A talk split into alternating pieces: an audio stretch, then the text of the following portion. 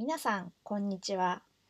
これから今日は日曜日のお話をする前に、このメソッドの使い方を説明します。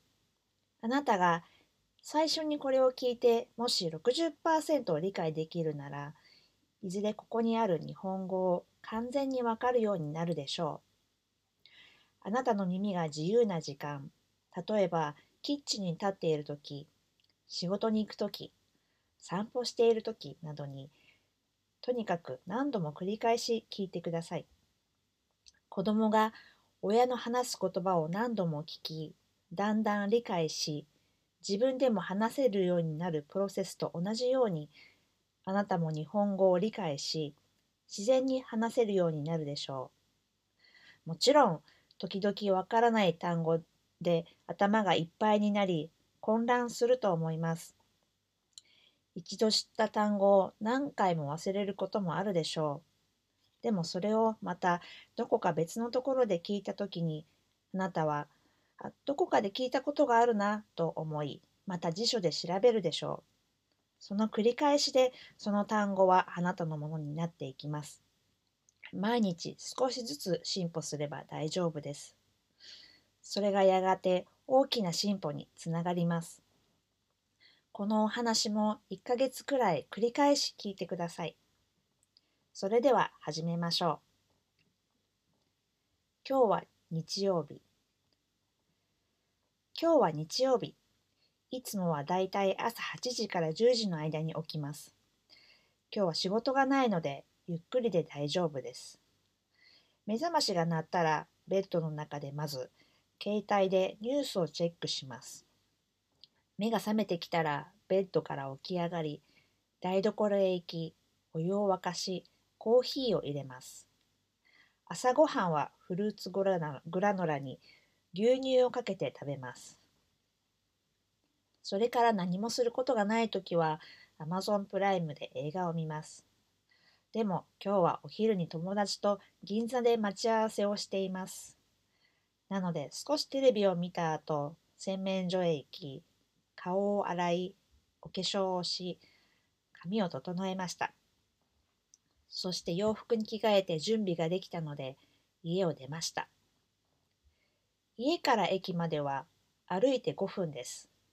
地下鉄を2本乗って30分くらいで銀座に着きました。友達とは銀座駅の改札を出たところで待ち合わせをしています。すぐに会えたのでお昼ご飯を食べにレストランへ向かいました。二人ともあっさりしたものが食べたかったので和食のレストランを選びました。私は焼き魚定食、友達はお刺身定食を注文しました。食べ終わってからしばらくおしゃべりし、その後、二人でカフェへ行きました。16時半ごろ友達と別れて家に帰りました。ソファーで休みながら本を読み、軽く夕ご飯を食べてお風呂に入りました。明日からまた仕事です。夜中の12時頃にベッドに入り、本を読み、5分ほどで眠りにつきました。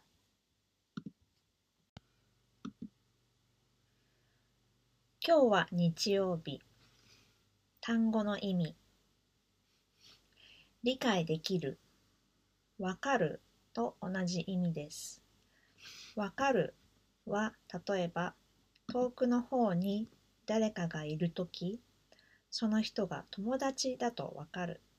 つまり単純に見てわかるの意味でも使えますし単語の意味がわかるというようにも使えます。理解できるはこの2つ目の意味と同じです。あなたは日本語をゆっくり話してくれるのでよく理解できるなどのように使います。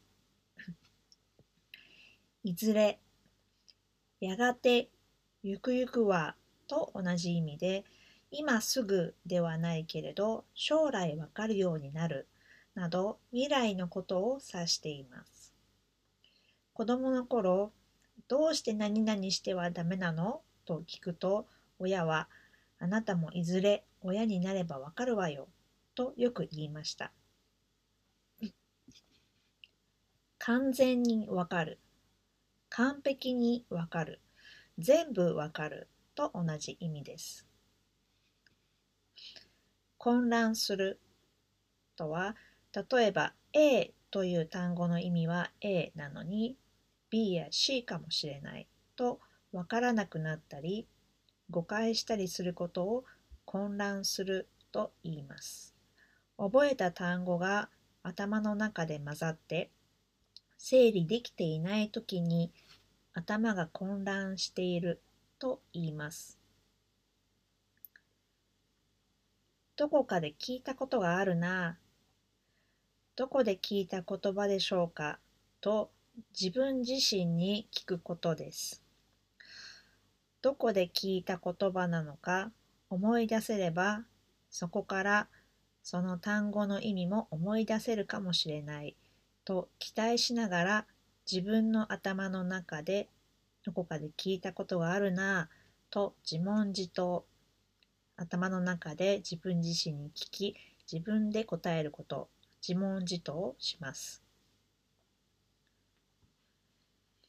進歩すれば進歩とは歩みを進めること、歩みとは歩くことですが、つまり何かがだんだんとできるようになることです。やがて、いずれ、ゆくゆくはと同じ意味です。未来のことを指します。進歩につながります。何かをすることが進歩につながる場合、何かをすることがきっかけとなって進歩するということです。ここでは毎日の小さな進歩が積み重なれば最後には大きな進歩になることを大きな進歩につながると言っています。目覚ましあなたが朝起き起きるときに使っている時計や携帯電話の機能です。夜寝る前にセットしておくと自分の決めた時間に音が鳴って目を覚ますことができます。鳴ったら、鳴ってからと同じ意味です。鳴るとは目覚ましや電話、教会の鐘が鳴るというように使います。目覚ましが鳴り、その後に何々をするという場合、文をつなげて言うために、なったら何々すると言います。携帯。一人一人が持っている電話のことです。携帯電話と言いますが、略して携帯と言います。携帯の意味は外に出るときも一緒に持ち歩けることです。携帯電話の他に携帯灰皿などがあります。携帯灰皿はタバコを吸う人が携帯している、持っているものです。台所、キッチンとも言います。家の中で料理をする場所のことです。キッチンという英語が日本に来る前は台所と言っていました。今でも台所と言ったり、キッチンと言ったりします。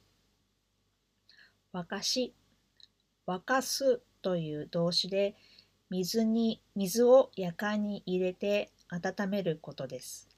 やかんとはポットのことです。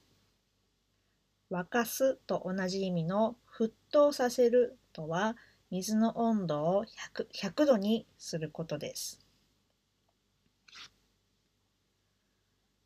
朝ごはん、朝食とも言います。朝に食べる食事のすべてを指します。人によってパンだったり、お米だったり、様々です。牛乳、動物の牛のお乳、おっぱい、牛のミルクのことです。見ます。見るという動詞には2つの漢字があります。見るはただ見る。見ているものに集中していなくても目を向けていれば見るの漢字を使います。それに対して見る難しい方の見るの場合はあなたが見たいと思って注意深く見ているときには見るの単語を漢字を使います。感激とは劇を見ることですがこの場合もチケットを買って劇場に行っているのであなたは注意深く集中して劇を見ています。銀座東京の中心にある町の名前です。土地の値段が高いところなので、コーヒーの値段も他の町より高いです。町としての歴史が古いので、昔からのお店と新しいお店の両方があります。日本の伝統芸能の歌舞伎を見ることができる歌舞伎座もあります。銀座の名前は江戸時代に徳川家康が銀貨、かっこ銀でできたお金を作る場所にしたことが由来です。なので、それなので、ですから、だからと同じ意味です。洗面所面はつらとも読み、つらとは顔のことです。家の中で顔を洗う場所で、水道と鏡のある場所を洗面所と言います。お化粧、メイクアップとも言います。女性がおしゃれのために顔にファンデーションを塗ったり、口紅をつけたりすることです。もしかしたら今は女性とは限らないかもしれません。整えました。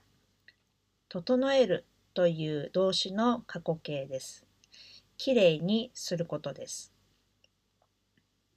着替えて洋服を変えることです。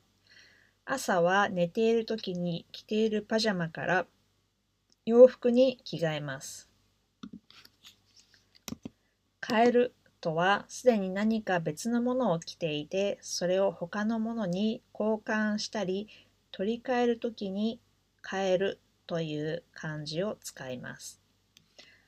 例えばお金を円からドルに変えるときも変えるではなくて変えるという漢字を使います。地下鉄地下は地面の下、土の下を表します。鉄はこの場合、鉄道のことです。地下の下を走っている、地面の下を走っている鉄道のことをメトロや地下鉄と言います。改札電車や地下鉄に乗るときと降りるときに通る場所です。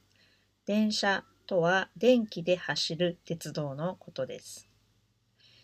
今はカードをかざして音がすれば門が開くようになっています。これを改札と言います。お昼ご飯お昼に食べる食事ランチのことです。あっさりした。食事を食べた時に胃の中が重たくならないこと。軽いことを指します。